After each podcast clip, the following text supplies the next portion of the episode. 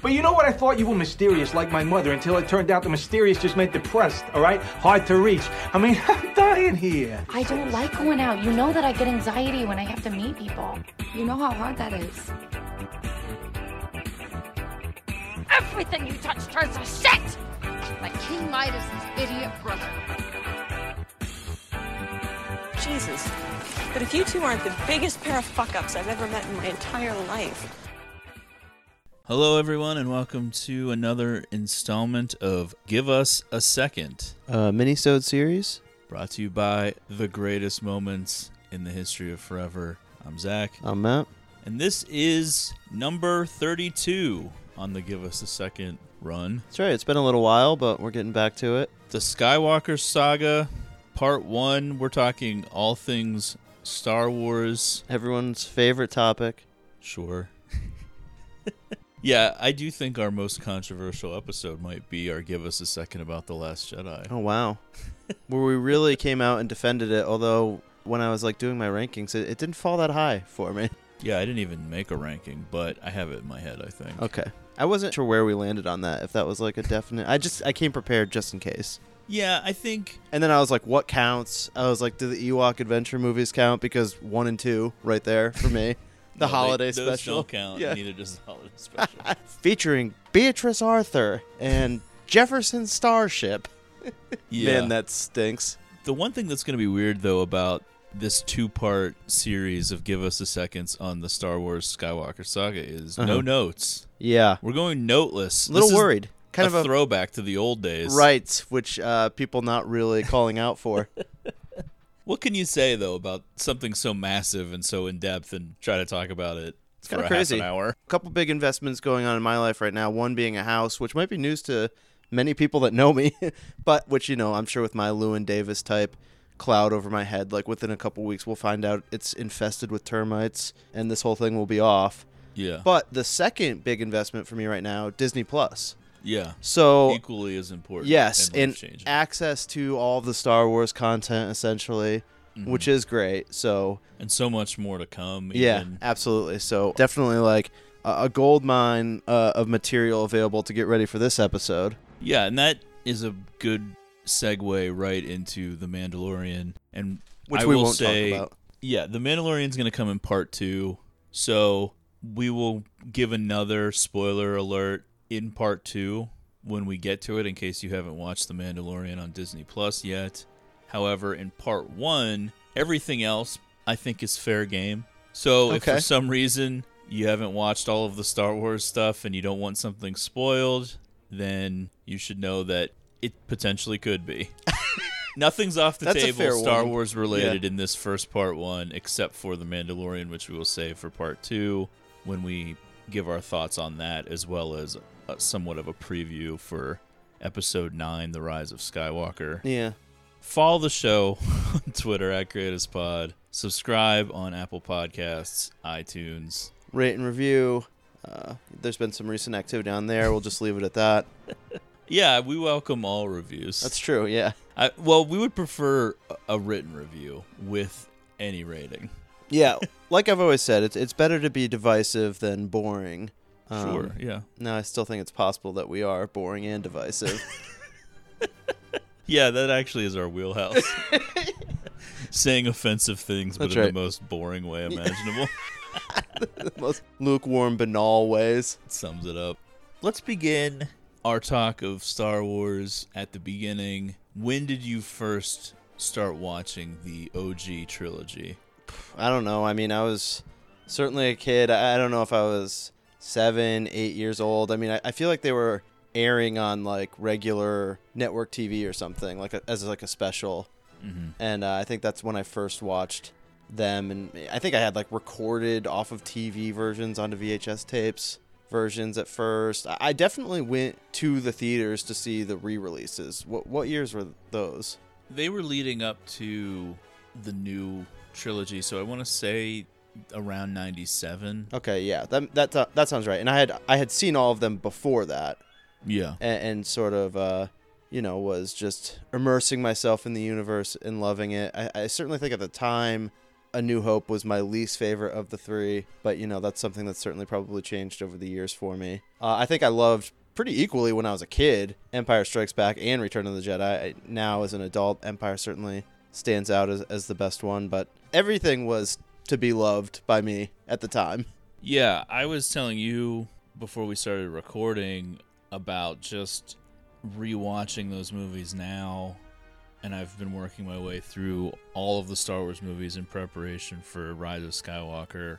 And when you get to those original trilogy movies, episodes 4, 5 and 6, just the wave of nostalgia for me because I think I was probably even younger than that, than seven or eight because I was still in New Jersey. Okay, wow. So I'm talking like Yeah. four, five, three. I remember watching like the Ewok movies. Weirdly enough, I think I might have watched the Ewok movies before the trilogy, even yeah, that's possible. that was just one of those movies that I used to always rent from like local video store.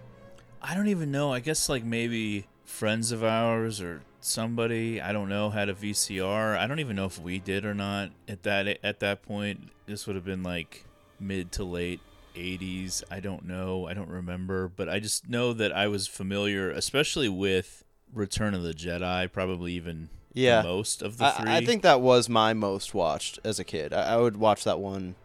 I mean, listen, you know, I, I know all the heat it's taken over the years as being like silly in comparison to the first two, but uh, the the stuff with the Ewoks never bothered me. I was into it as a kid, you know. Oh yeah, yeah, yeah, definitely. As a kid, it, it's it's all fun, It's- and I still think now, even like the first portion of Jedi remains infallible. All of the Tatooine stuff with Jabba the Hutt, Oh, yeah. and then all of the Luke, Vader, Emperor stuff. Oh, great, absolutely, all that stuff at the end. Yeah. Yeah, I mean, some people think it's like kind of silly having the Ewoks make fools of the stormtroopers. And Eh, the that stormtroopers stink anyway. dumb, but yeah, I don't care. I'm Yeah. good with it. it's just like back in the 80s it just i don't know i guess it's, there, people stayed with things longer it's hard to explain when you're not a child anymore but it's almost as if when things were important to you and were major and big they were current so much longer in other words R- return of the jedi came out the year i was born and yet Okay. Five six seven years later it was still like it felt like it was right now. Like you were still living in a current moment of star wars. Whereas now a movie comes out five six seven years later i don't think people are still like Well, the great thing you know obsessing with it, over it in the same way. Yeah, the great thing like Lucas was able to do uh, was keep it relevant well beyond the release. You know, obviously it had like this big fandom or whatever, but beyond that, like it just seemed like something Star Wars was still always going on, whether it was like these re-releases or something. you know, like but I mean, I would the say- buzz going and a part of the culture. I would say that it, it it's all. I mean, yeah, obviously Lucas had was a marketing genius when it came to this stuff, and that certainly is a huge factor. But I think it was just more indicative of how people were, That's true. because I felt the same way about Indiana Jones or any anything that was like Yeah. huge in the '80s. It just seemed to like last forever, and I think part of it was because it took. It minimum like a full calendar year, if not two years, before it came out on video Right. and and then there would also be like the first time it aired on television and there was far less channels and so the premiere of a big movie on TV was a huge deal Sure. so it kept getting this new life cycle it would come back up again every year or two or three Well, and then we're also talking about, like we were talking about earlier, uh, off the show, about this Twin Peaks stuff and how like they're able to just keep pumping out different versions of the same merch. And I, I mean, Star Wars was like the king of that. yeah i remember one year i got for christmas like the that vhs set in like that gold box with like vader's helmet Oh yeah, yeah. and I just watched all three of them that Christmas day, like in the afternoon, and that became like a mini tradition that lasted for not that many years, but a couple years. I Okay, did that that's in good a row. Yeah, I mean, the one thing about the original trilogy that does sort of bother me a little bit is this idea of having all these different versions of even the original three movies. yeah, and even A New Hope has yet another modification on the Disney Plus version that hadn't been released yet, Oh wow, where they I didn't even know that. once again redo the Han Greedo thing, and now Oh Greedo gosh, says like enough. Maclunkey or something. Okay, I don't know. It doesn't really make any sense. We, I don't know. Yeah, I wish that Disney would just that. re would just release the original versions. But I'm wondering if maybe there was an agreement with Lucas because he Yeah. clearly doesn't want them to be released. Well, he likes it to be his modified versions. Yeah, and he had signed off on like this latest change to A New Hope, which is very minor, but it is still another change to the Han Greedo moment. Some of the changes aren't terrible. Like I don't mind them putting that scene in with Jabba the Hutt in A New Hope, which Oh yeah, that's when it was originally shot, Jabba the Hutt was a human, and so then they had to like reconfigure it so that when Han walks behind him, he rises up in the air like he's stepping on Jabba's tail. Oh yeah, that's right. If you watch the bonus features on any of those special editions, you know they go through how they did the scene and everything because there was a man walking next to him, and they changed it into that slug thing that we all know Sure. as Jabba the Hutt, and they added that scene and It's like, yeah, that's kind of fun because that was a scene that was originally shot. Yeah, I didn't mind some of the additions to any of them, or, or some of the things where they were touching things up. I, I do hate in Return of the Jedi how they changed the entire song of what's Yeah. going on in Jabba's that lair. little song and dance oh yeah, I like the normal, just like Tatooine band or whatever that just plays that same song over and over. yeah. In the 90s, they came alive again because of the re-releases and I don't know, I guess maybe it's hard to remember cuz we were kids, but were people aware during the re-releases that there, there was going to be a new trilogy at that point? I guess I wasn't. I don't been. think I was. I mean, I was a kid, but I know. I feel like I didn't find out about it until like not that long before it came out, but I don't same. That's don't my memory too. Yeah. it's hard to remember back. But when Lucas announces that there's going to be a prequel trilogy, it's kind of how Well, dude, you got to think too. Like for me, back at, during this time period and well beyond this time period, the only way I found out movies were coming out was seeing trailers, like Yeah. going and seeing other things. I mean, I, I really, I, I don't. you weren't subs- subscribed to any of the trades. No, I was not. you weren't getting uh, the Hollywood. and I don't even think Variety. I really started like looking at articles or like even like IMDb until like post 2005. Yeah, I think every now and then I would catch something on like Entertainment Tonight, but I wasn't like a religious watcher Right, of any right. of those types of shows. But you might see something or whatever. But yeah, I mean commercials and trailers and stuff. So yeah, a lot of times something big would be coming, and I wouldn't know about it until like right before it was gonna happen. Yeah, and with you know the theatrical trailers, they come out like so far in advance from like the release of the movie. So like usually that that would be the way I'd be like, oh wow, I had no idea this was being made. But then you'd see it, and then it's still like nine months or whatever before you're. Yeah, it just know, was like a different in the theater. time, and Oh yeah, I, I, dude, and I know I've talked about it before, but like one of the things that I associate with being a big movie buff and enjoying the theatrical experience is like going and seeing the trailers and seeing something hit for the first time. Oh yeah, that like it just you just had no idea about. That's the type of stuff that would just get me so excited. Yeah, I mean, I think there's definitely a case that can be made that the movie going experience it's better if you've never seen a trailer for the movie you're about to see and you Sure. don't know anything about it. But having said that, it, it it is fun to get excited about certain movies. Yeah. Absolutely. And I mean, you know, there's definitely like some reveals in the Rise of Skywalker trailer, but I think it's spliced together enough that you really have no idea of what all they're going to throw at you in this one. Especially considering the lukewarm at best reaction to the Last Jedi, I think they needed to come out strong with a with a big trailer to get everyone excited for the new one and hopefully recover any of the potential loss from the disappointment in the Yeah. in the new sequel trilogy. But okay, so I guess the best way to maybe talk about the movies is to give a little bit of our rankings. So, do you want to do like our whole rankings individually or just go back and forth or Oh boy. I don't know. I think we I both just- have the same number 1, I would imagine. Uh, it's got Empire Strikes Back, right? Yeah. So okay, so you want to start from the top then? So let Yeah. let's start with Empire.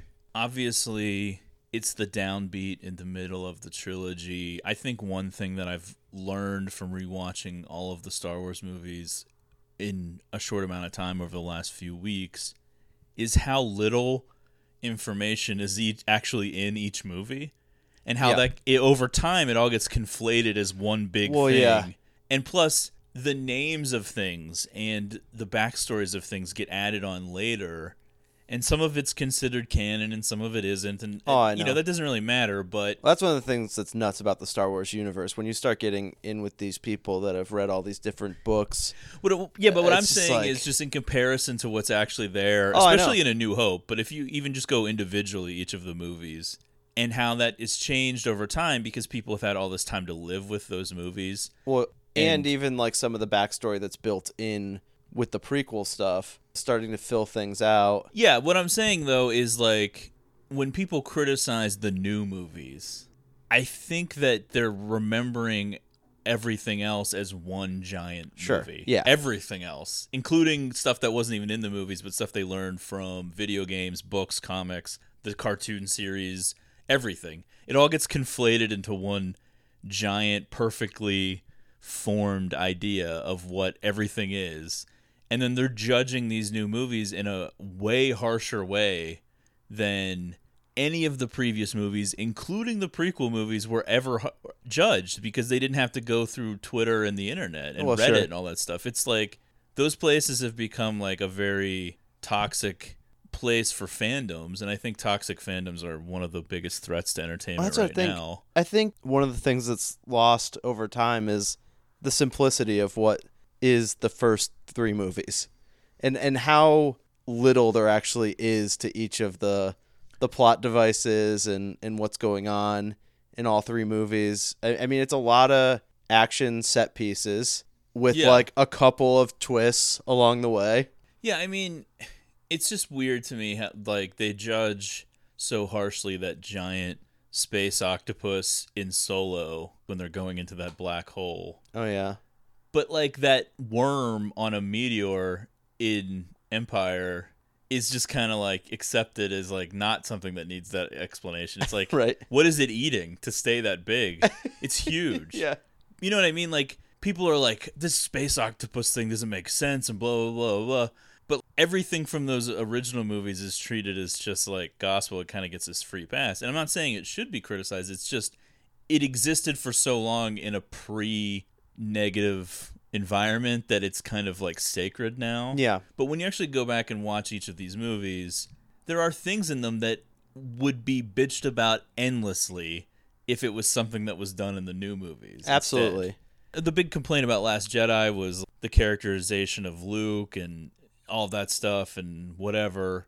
But like when you go back, I don't know, Luke does a lot of things that it throughout the original trilogy that I think if the older version of Luke did now, people would get annoyed and pissed about. It's just like everything gets conflated into like a Oh, very sure. heroic version of events.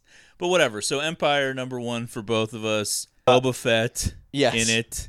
And I do feel like Lando. the most happens in Empire uh, out of the original three. You kind of go all over the place. I mean, starting off on like Hoth is is cool. yeah, the fun. Hoth stuff is awesome. It it feels like they were able to pack a lot into it without oversaturating. It, it just is, feels like the right amount, and it obviously ends with the big showdown between Vader and Luke. And this is where you you first get to see like Vader in action because when you first see him, you're just like, all right, this is like a pretty awesome villain, but now you're actually seeing him fight. I guess maybe like the most unbelievable part is that Luke would be able to like hold his own at all in this Well, fight. you see Darth fight Obi Wan in the first movie. yeah, oh god, minute. yeah, boy, that is about the lamest showdown ever though. Yeah, it. Uh, some people complain that the lightsaber battles in the prequels and sequels make the lightsaber battles in the original seem really dumb, and they do. but I mean, what do you point, want them yeah. to do? Not be better? Like with- No, I know. to just purposefully not do them as well to match them up with the other stuff. It's I like, still think I this- think you can suspend disbelief and just kind Absolutely. of go with it. And I still think, you know, the the ones in both Empire and Jedi are are, are fine. And I, I don't feel like Well, they, they're certainly better than the lose their one value. in A New Hope. The one in they're A New nowhere Hope near is- though, like what they Well, are in like the prequels and stuff. Yeah, with I mean people aren't doing stupid flips and stuff, but like Yoda flipping around. Yeah, now I actually think the one in Phantom Menace, for as much as that movie is not great, I think that the fight with the two Jedi characters versus Darth Maul is like pretty cool. Yeah, I, and I like that that one's actually all real people, and you can tell it's like pretty well choreographed. Whereas like once you start getting into Attack of the Clones and Revenge of the Sith, it's so much like CGI yeah. in those fight scenes. So that loses a little something for me. But I, like I said, I, I think that the Vader and Luke fights in Empire and Jedi are fine and cool, but the the one in A New Hope is just pretty. It's pretty bad. So you get the huge reveal of Darth Vader being Luke's father. You get Han being frozen in carbonite at the end. It ends on a great cliffhanger. You're introduced to some new characters. You see new worlds. Yeah. and it expands the idea of the force what it is we meet yoda at dagobah we find out a little bit more about jedis and the force and stuff and a lot of You that get stuff Obi Wan as a Force ghost. yeah a lot of that stuff actually fits with the prequel trilogies better than the- some of the stuff in a new hope where Sure. when you watch that beginning portion of a new hope and you're like well this doesn't really fit with the stuff in the prequel trilogies that well but i think they managed to tie in like the jedi stuff and like the fall of the jedi and everything into the yoda character and him being this little puppet that at first you don't know is yoda and then Right. you know it all works pretty well one of the the better cliffhanger endings i think at that point you're very say so. invested in your heroes and then Yeah, one of them got his hand cut off.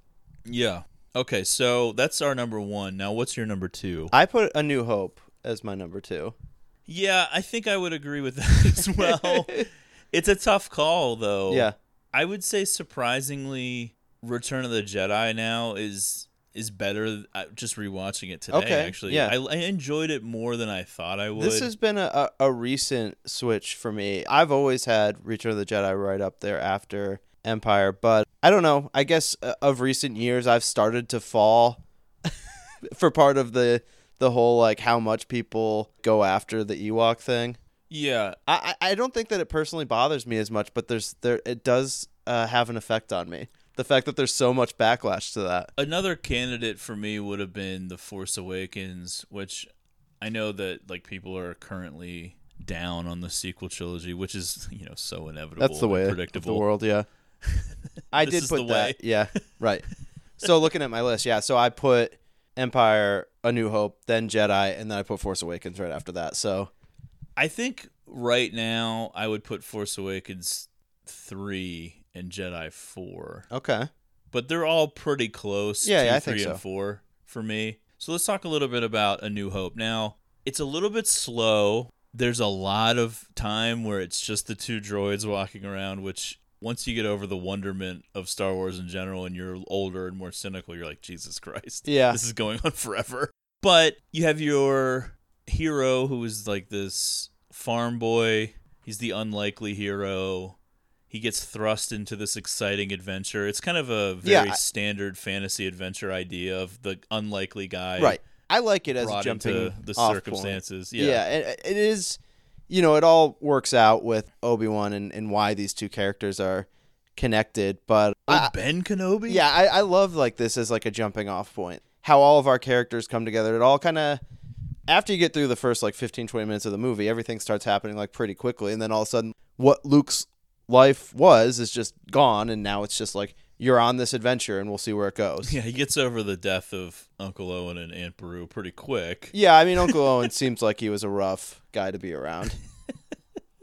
Yeah, it is funny to me watching all of the movies in a short amount of time and and picking up on stuff that doesn't quite make sense, like Obi Wan not realizing these are the same droids. Well, this I, you and I have talked about this uh, not recognizing Obi Wan. off mic as well of just like I, I think it's one of the more annoying things that the two droid characters are in the the prequel trilogy at all. Yeah, and not even that they're in it; they're just crowbarred into huge Right. parts. Yeah, they're and they're And always Vader around built C three. in a screech like way. Uh, Yeah. he was able to build a robot It's also funny as a poor child living on a desert planet. when you know the whole story, what's to come in Empire and Jedi, plus what came before in Yeah. the prequels, to see Obi Wan basically dangling Luke's sister's ass as like a way to hook him in, like, hey, you could help this babe. Yeah, I know. That is weird. Um, because he should know, based on the prequel trilogy, who she is. Yeah. I know it's ridiculous. Well, because and it's confirmed when Ghost, Force Ghost, Obi Wan, and Yoda are talking. You're right. There is another. Right. I mean, Yoda's the one that says that, but I mean, if Yoda knows, then Obi Wan knew. They know who they are. Right. I do feel like one of the big downfalls with the prequel trilogy, aside from the things that everyone complains about, but just this overcommitment to having to connect every single little thing. But then missing like big things I know. that aren't that Right. don't quite connect in the right way. I know, and it, but it just feels like you they could have left a lot more things to mystery. Yeah. It, like I think that's fun about like the original universe of like trying to fill in these gaps, and I think you could have gotten glimpses of that in some answers without throwing in so much stuff that you're just like, wait, why doesn't Obi Wan recognize R two D two now? he was around him so much. I know, I know. It doesn't really make sense. Yeah, I mean, we've brought up on the show before me being in tears seven, Oh, eight sure. times a day. Yeah. Just rewatching these, I'm kind of getting choked up throughout all of them. They just take me back to a more innocent, simpler time. Absolutely. Um, and obviously, I get very sad about Carrie Fisher. yeah, Just so like young and beautiful. In absolutely. I, I, it's hard to even look past that. It's a real shame. Yeah. All right, so we did basically what three, one through four at this Yeah. point. Yeah, well, and I think we should talk about The Force Awakens and for both of us being like outside of the original 3, that's the one that's right up there with them. Yeah, I remember finding out the news that George Lucas had sold Lucasfilm to Disney, and I took that as exciting news. I think so. Get it going again. Now I know that some people are anti-Disney, and I mean it makes sense. And Disney doesn't always get everything right, and people were a little worried about the Disneyfication of okay. the Star Wars universe and stuff. Here's the positive. They have tons of money to throw at it. Sure. I just was like, well, George clearly doesn't really want to invest the time and energy to make more movies that are probably going to get shit on like the prequels. So Sure. he's passing it off. I'm not the biggest Marvel fan, but it seems like a lot of Marvel fans are happy with the Disney Marvel movies. So I kind of was like, well, it's not like they put the fucking Disney palace or castle before Yeah. Marvel movies. You know what I mean? Like the Enchanted Kingdom logo. And once we found out um Abrams was going to be the guy at the helm at least for the first Do you movie. remember it took them a while to figure this all out? Yeah. Like there was a whole thing of who's going to direct this first movie, and it went on for like a long time. I do remember And that. it seemed like a lot of people turned it down. Well, I mean, you are setting yourself up for like harsh criticism, I feel like. Yeah, and one of the weirdest elements was them right off the bat being like, well, we're going to have different directors for all three. Which I get it. It's a huge time commitment, and getting people on board for three movies, that could be like a 10 year commitment. Oh, basically. absolutely.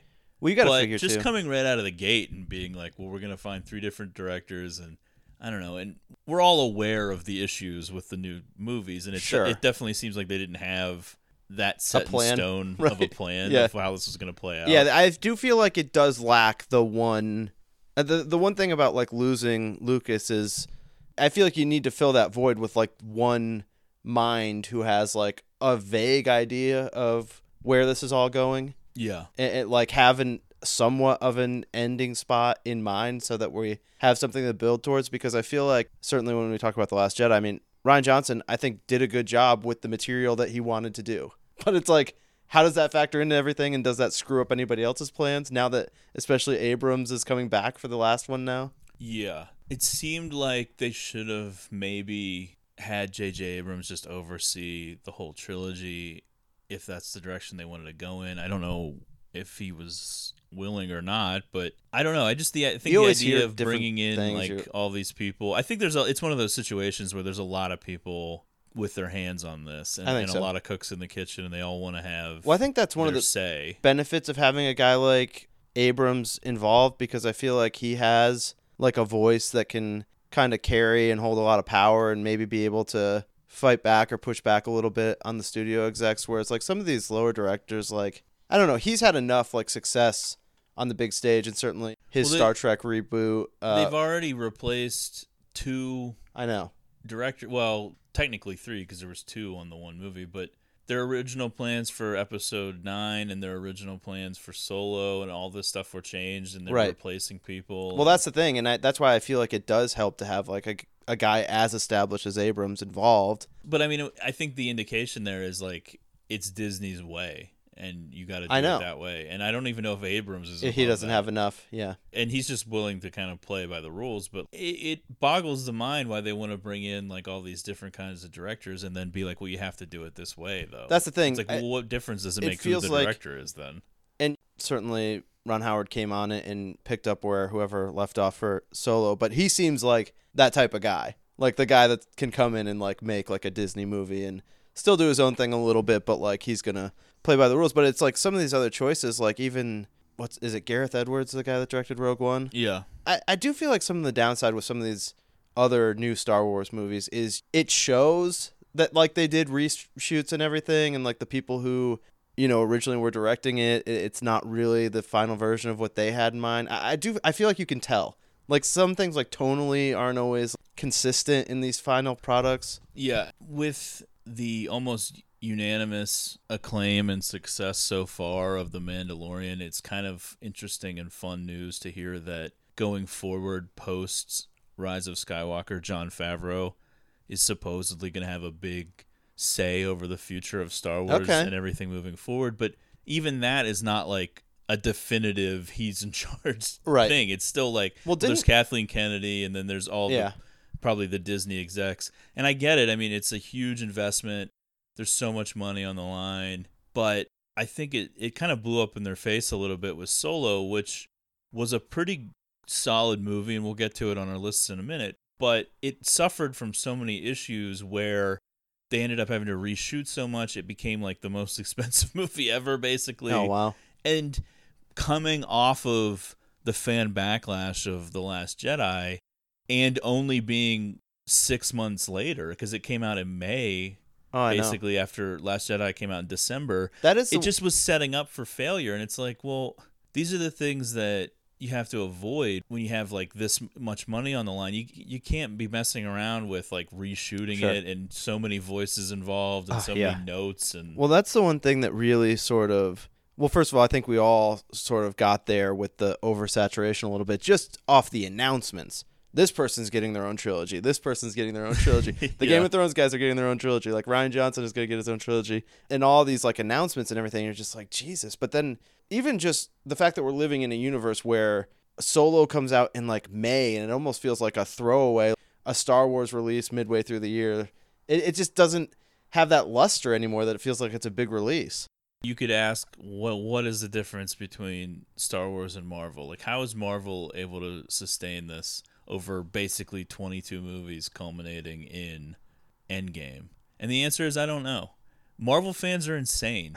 they were willing to see the Yeah. same movie 25 times and it's It basically does the feel same like thing. the Marvel people. I mean, I think to some degree they had like a, a couple of guys that were heavily involved. with Right, and you could thing, make the case that since a lot of them are very different because the characters are different. Well, they were very good at like keeping the interest going, whether it's these after credit sequences or what. I mean, they were always able to like keep a buzz around where things were heading. Like, oh, you saw this one, but here's what's coming next, and like they were pretty good at like keeping that going. Plus, each character kind of had was already like pre-established and over with the audience, whereas Star Sure. Wars really only had Luke, Leia, Han, Chewie, like the people that were that carry over from the OG trilogy to this point because the prequel trilogies in the timeline took so long before that like the character carryover wouldn't make sense going into these sequels. So and plus there really isn't any. I mean, there's grown-up versions of those characters or whatever, but Yeah.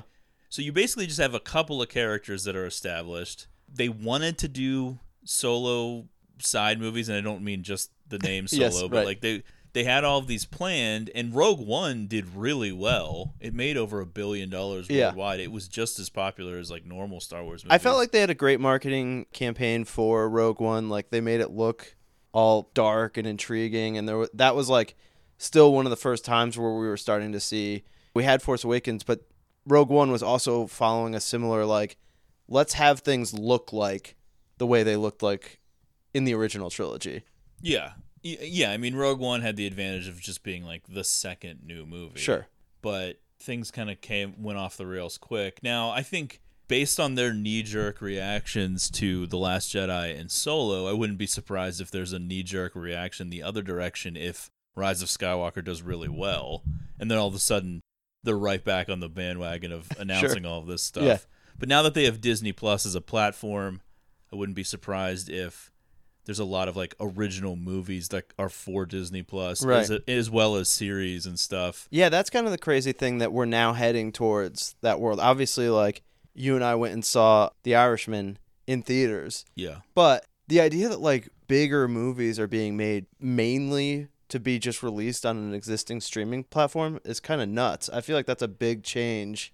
Yeah, and obviously, if you if the all of the Star Wars movies that have come out so far are any indication, I mean, they're huge special effects blockbusters. They're the type of Yeah. movies you'd want to see on a big screen in the theater, but it just gives them another option where maybe they'd be worried about finishing that solo trilogy about Han Solo in theaters, but it gives them content for the network. It's like an option for that. And I think people would be more likely to watch it on the network. One of the things about all this type of prequel stuff does though, i do get tired of the countless things like that tie in with each other. Even though I, I did enjoy Solo, I kind of like the Han Solo character just being like this guy who is not related to this stuff at all in his past. You know what I mean? yeah, it just I comes mean, into They the kept it like it was just like he was crossing paths Yeah, I know. things because they did rely on a lot of the canon stuff that they established in like the Clone Wars and all that stuff cartoon, Sure. like the Crimson Dawn stuff. Yeah, yeah. So it wasn't like Which that's a part of like the expanded universe that's like not on my radar. You know? right, and it was weird that like the him signing up for the Imperial Army is where he got the last name Solo. Well, yeah, I know. I remember us talking about it after the movie. We talked about it again recently. Not being aware of the Clone War animated series, not being aware of the storylines from it. When Darth Maul appears on screen and people were Yeah. like excited about that reveal, I was just like, this doesn't make any sense. Right. You know, 'cause my just- first thought was like, well, so this movie takes place before Phantom Menace. Yeah, That was like my first thought. I'm like, well, how old is Han I know. Solo? That's what I was. I was like, that it doesn't add up. Yeah. Well, what can you do? Yeah. So I guess. Let's let's get through this. So yeah. number what are we at? Five? Yeah. So I, I had Rogue One as my number five. Yeah, I would too. Okay. I mean, our lists are almost exactly the same. Well, let's Yeah, just keep once going. again, we're Let's- aligned. Okay. We'll, get, we'll we'll circle back, but I just right, want all to get through the list since that was a gimmick we started. So six, then. Okay. I, I put the Last Jedi. All right, I'd put Solo at six. Okay. I think yeah, you have always been higher on Solo than me. Although I have only seen it the one time. I think Solo just kind of stands on its own as like a fun adventure movie. Okay, I'm not yeah. judging it based on anything else. Right. And I wouldn't say that I'm down on it, but I I wasn't loving it when we left the theater that day. Now, I a lot of these movies, like I've liked Force Awakens more as time has gone on. I've liked Last Jedi more as time has gone on. So I, I think there's room for more My love for Solo for me. About Solo, and it's my same complaint with The Last Jedi, is that it's too long. Yeah. There's too many like false endings. So I didn't even have Solo next on my list. I actually had Revenge of the Sith after. Okay, I had Last Jedi next. Okay. Yep. And then I had Revenge of the Sith. yep. And, And, then then Okay. And then I had Solo and then yeah, so then my last two, I actually I might be different from you here. I actually have Phantom Menace ahead of Attack of the Clones. it's real close for me. I think I'd give the slight advantage for to clones. Yeah. Just because there's almost no Jar Jar Binks talking. That's true. Okay. As compared to how much he talks in the first one. There's something that I do really like about Phantom Menace over Attack of the Clones, which There are things I do like about it though. Phantom Yeah. Menace.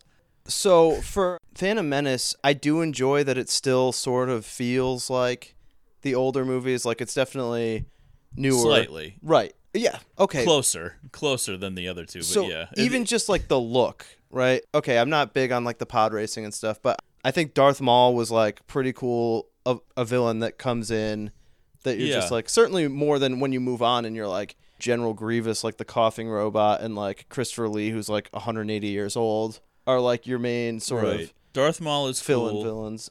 And I, I just like the overall look of it more than like once you get to Attack of the Clones, that's the first movie that basically is shot entirely on green screen. And Yeah. like so it's all digital. Yeah. And the dialogue of course is terrible. Sure. In all The- three. The love story and just lack of chemistry between the two characters that are supposed to be in love. Yeah, everything's kind of a disaster.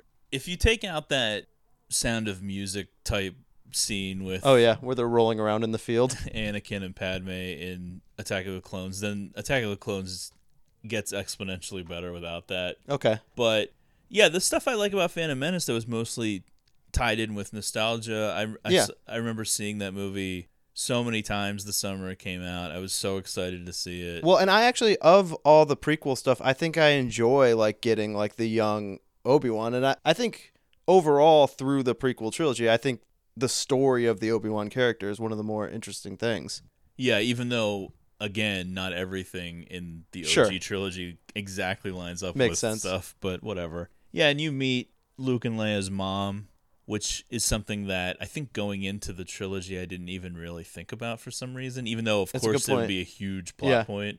I don't even think I realized after this is how dumb kids are. It's like after Sure. Phantom Menace, I still don't even think I was getting it. Like, oh yeah, this is gonna be like Luke and Leia's mom. Well, I think Still after somehow missing it. I you know, I I was young, I saw Phantom Menace with like my dad and my sister, and I think like afterwards, like a while after we left the theater, I think my dad was just like, "So is that that kid supposed to be Luke Skywalker?" And I was like, "No, that's Darth Vader." so like just casually interested in like what's going on with this universe, you know? Yeah, I mean, I think my dad at least got that part of it. Although, I guess one reason maybe that I didn't suspect that Queen Amidala would be their mother was the fact that like Natalie Portman was like 16 and Jake Lloyd was like seven. It did, uh, right. Seeing that movie as a kid, I was like, "There's no way these two can date." And I, already as like a youngster, I was like crushing on Natalie Portman like so oh, hard. oh yeah, But Just like I was just like, yeah, there's no way that these two could ever date. Like she seems like his mom to me. like that's that's how like big the age difference seemed to me at that time. Yeah, and it gets weird too because it's almost like in the the two sequels after Phantom Menace, like she's implying that they've I don't know. They say things where they they act like they've had this thing for each other since they first met. It's like what? Yeah, I wasn't getting that. While we're on the prequel trilogies, and since we both had it higher, you know, I, I do think that there are a lot of good things in Revenge of the Sith compared to the other two. It's certainly Yeah. uh more compelling and fun to watch like throughout. Well, one of the popular things when it came out was to to give your rankings of the six that were out at that point. Okay, yeah. and people would inevitably go like Empire, New Hope, Revenge of the Sith, Return of the Jedi, Wow, and then because that was like Again, the popular move. right. It'd be like, well, Revenge of the Sith is good, And Return of the Jedi is stupid. Ewoks brought down the Empire. right. I mean, how many times? rewatching them now, no, the prequel Yeah. movies are just nowhere near Right. the same level. I know they have Absolutely. their fans now, but just no. And while there is please. stuff in Revenge of the Sith that I like, and I mean, I do think, despite how much CGI is in it, I do enjoy the final confrontation. It's like a cool action sequence between Obi Wan and Anakin, but it can never be in like my top three, if only for when he first becomes Darth Vader and the Padme reaction of the no. Where is Padme? Is she safe? Is she all right? It seems in your anger, you killed her. I. I couldn't. She was alive. I felt it.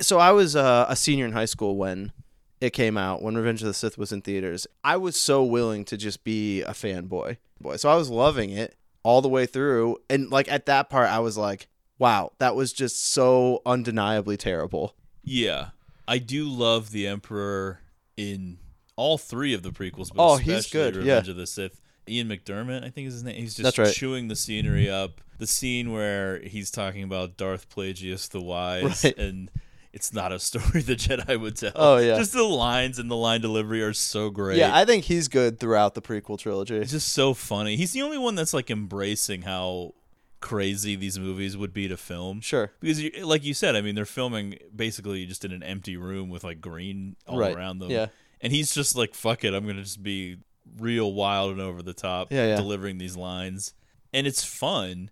Other than that, though, I mean, the dialogue still is terrible. in the Sure, it is. one That's right. there's still very cringy scenes between Natalie Portman and Hayden Christensen to the point where it's almost unbelievable that Natalie Portman like went on to have a big career because it's not like she seems good and he seems bad. It's like no, they both seem terrible. I know, but I think she had enough of a, of a career going on around this, right? well, she had been in a lot of stuff before, Exactly. as a kid. the and stuff. But I mean, she went on to be like an Academy Award winning actress, and Hayden Christensen was in like He's like working at like a gas station down the street.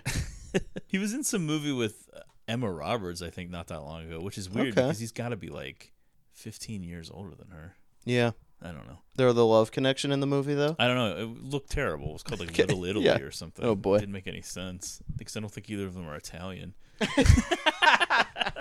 no, I don't know. Yeah, I they really don't don't know it. what that movie was. It looked terrible. Yeah, I mean, coming out of that, there was the feeling though of a letdown because it did feel like Revenge of the Sith was going to be the last Star Wars movie. We had all heard that Lucas originally had nine movies Sure. planned, but it didn't seem like it was going to happen. There was Yeah, never really and any it is indication weird- that it was. It, it was definitely weird at the time thinking that that's the last one, and it ends on like such a dark note. Yeah, I mean it's a fun villain origin story. Breaking not Bad. like Joker. Yeah, When you compare it to the sequels, you're like, okay, well, I totally understand though why Anakin goes to the dark side, why he, how he becomes Darth Vader, how he's manipulated by the Emperor. The Emperor might even be his father technically because he basically insinuates that he can create a life. Sith Lord can manipulate midi chlorians to create life. We know that there was no father for Shmi, Sure. the whole deal. So it, Yeah, it's yeah. almost implied, and I guess there was dialogue where it is more implicit, and they cut that out. Okay. So I'm not really sure if they wanted to go for it or what, but that's kind of what a popular take on it. All right. But I'm okay on that. when you I don't love it. compare Anakin's origin story and why he goes to the dark side to what happens with Kylo Ren and the sh- you know how that's kind of shrouded in mystery and there's different ver- versions of it in those flashbacks in Last Right. Jedi it doesn't feel nearly as logical you're like well wait why did he do this I know. why is Kylo Ren the way he is why did he kill his father in Force Awakens Yeah, he mostly just seems like an annoying, angsty teen. Yeah. There's no great motivation. Whereas we does know seem- what Anakin's motivation was. Yeah, true. He's pissed off that his mother got killed. He's pissed off that Padme dies in childbirth and that he can't do anything to help her. And he's pissed off because he feels slighted by the Jedi Council. Yeah, I don't know. This is outrageous. Right. I'm the best one. I don't get it.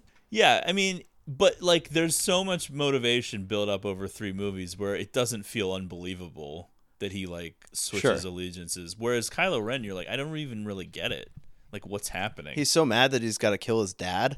what did I mean, yeah, I don't know. I'd like to know more about what happened there, but maybe that'll happen at some point. Who knows? Yeah.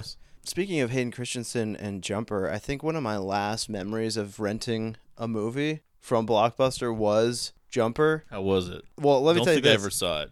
It's not great, but it was actually at I was with my girlfriend at the time and it was at the recommendation of the girl working behind the counter at Blockbuster. She was a huge Jumper mark. Oh wow. Yeah, yeah. She was like talking to us about it as we were like picking it, holding it off the rack. And I'm just like, uh, there's no way this can be good. uh, But I do like Rachel Bilson. Yeah, I think she in it. dated Hayden Christensen Wow. for a while. Good for him. When we got to the counter, the girl behind the counter was just like, oh my God, you guys are going to love this movie. and then she started talking about, like, yeah, it's so good. They've already announced like two more movies that they're doing, which, like, Oh god. I didn't, that never happened. There's nothing Yeah. cringier than hearing that statement Right. right, now. like, oof. But yeah, I, that that's like one of my last memories of actually going and renting a DVD. Okay, so any final thoughts on Rogue One and The Last Jedi? Those were the two that probably got the most short shrift in our Um, little discussion. The one thing I want I want to say about Rogue One is I, I do feel like there's a cooler, even darker version of that movie that's straight up more like a war movie it in a hints Star Wars. at a lot of darkness universe. too, because even like the character that Forest Whitaker's playing, he's too extreme Yeah. for the rebellion. Even like he's Right. like this outlying version of it that's taking But it to an insane level. It's like uh, Disney really just uh, you could tell they just weren't willing to let the director go as yeah, as they dark as he to wanted reel to. it in a little bit. Yeah. So I, I still really liked it, but I do think that there's like an even cooler version of that movie. I, I do think that like Darth Vader's appearance at the end when he's The just like the last 45 minutes are, are, are up Oh, there yeah. with any other part of Star Wars. For me. Um, but like when Vader shows up and he's just sort of like brutally massacring the people on like Yeah. Leia's ship, like even that, I feel like like they they let that stay as dark. To see him like fucking people up was like pretty wild. I was like, okay, this is cool. Yeah, the whole build up on that beach planet leading to them getting the plans and beaming them up and all of that stuff. And then, of course, the Death Star blowing it up. All great. Unbelievable space battle in that one. Probably Absolutely. better than any other space battle they've ever done. I just you never really see Vader throughout the original trilogy being like just a badass like Yeah, fucking to that up. level, yeah. So it was pretty cool to see. And then the surprise of seeing like young Leia at Right. the end, which of course the movie came out like right around when she died, so Oh, of yeah, course yeah, people yeah. were weeping. Yeah, I'm it was still just- weeping. It was a really cool movie. I mean, I will say like the first half of it is a little slow and boring, I think so, and you never yeah. really. You wish that you knew the characters a little bit more, so that it f- you felt even more at the end when when they're all killed. Yes. But you know, I think they're gonna do a a Cassian show on Disney Plus. He's Okay. the the one guy. Diego Luna. Yeah. So I don't know. I mean, I guess they're going to expound upon some of these characters eventually. But yeah, Rogue One I saw at a time when I was like really tired, so I was having trouble staying awake at the beginning of it. But then by the end I was super into it and now like rewatching it later, I enjoyed it a lot more. I felt the same way about Solo too. I think Yeah. coming back to it a few years later and just kind of no expectations watching it, it's it's pretty fun.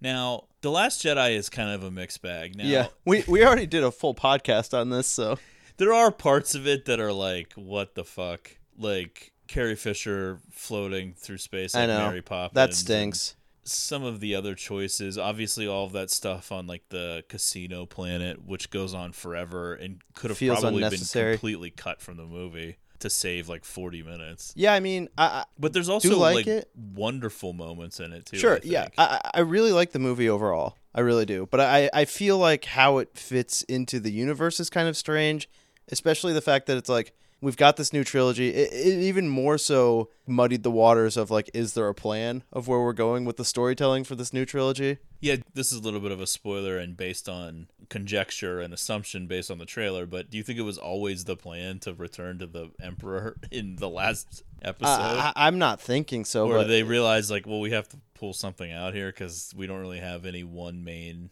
Yeah. force anymore? Because they kill this other guy who was like the Emperor stand in, Snoke Right, or whatever yeah. his name is. who seems almost too similar to the Emperor already. I thought that the big reveal was that he, He was is? the emperor. Yeah, I thought he that was a possibility, too. he- that like even more fucked up looking because of you know resurrecting Falling out of the Death. Star.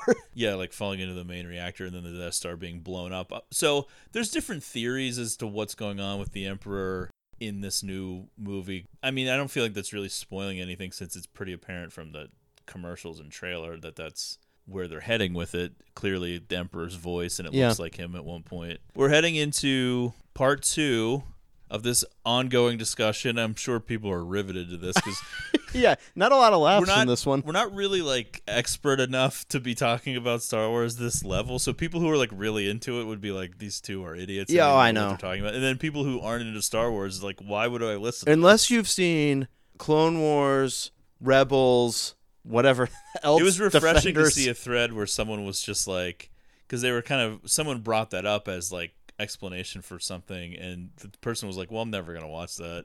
Yeah. and they were like what? He's like i i'm not watching this. I don't have time for it. I i, love that response. And i was like yeah i mean i usually will say that i'm gonna get into stuff. I can't really see myself watching that either. It's just Yeah, Yeah. I don't think it's for me. all right, so yeah, in part two, we're gonna come back with discussion about the Mandalorian, the new Disney Plus series, and we will talk about our hopes, dreams, thoughts, Okay. Well, predictions, maybe about All the rise of Skywalker. So Let's that's do it. Part two coming up later this week, and thank you for listening. We'll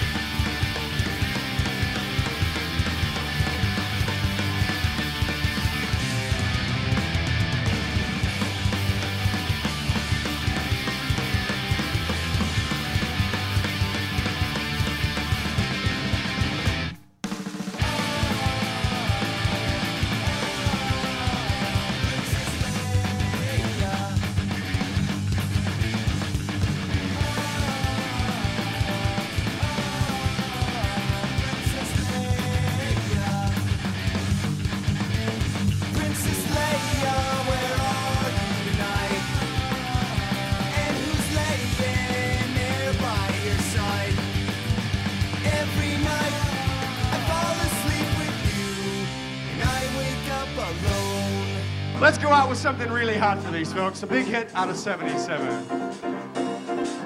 Ah, Star Wars. Nothing but Star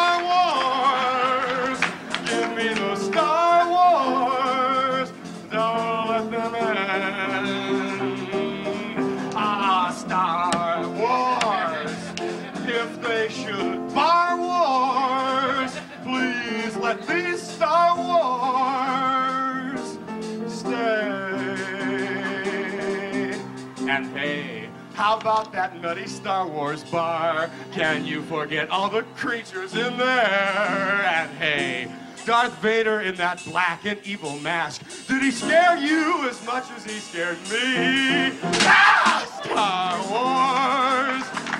Those near and far wars! My seventh winner up here, Star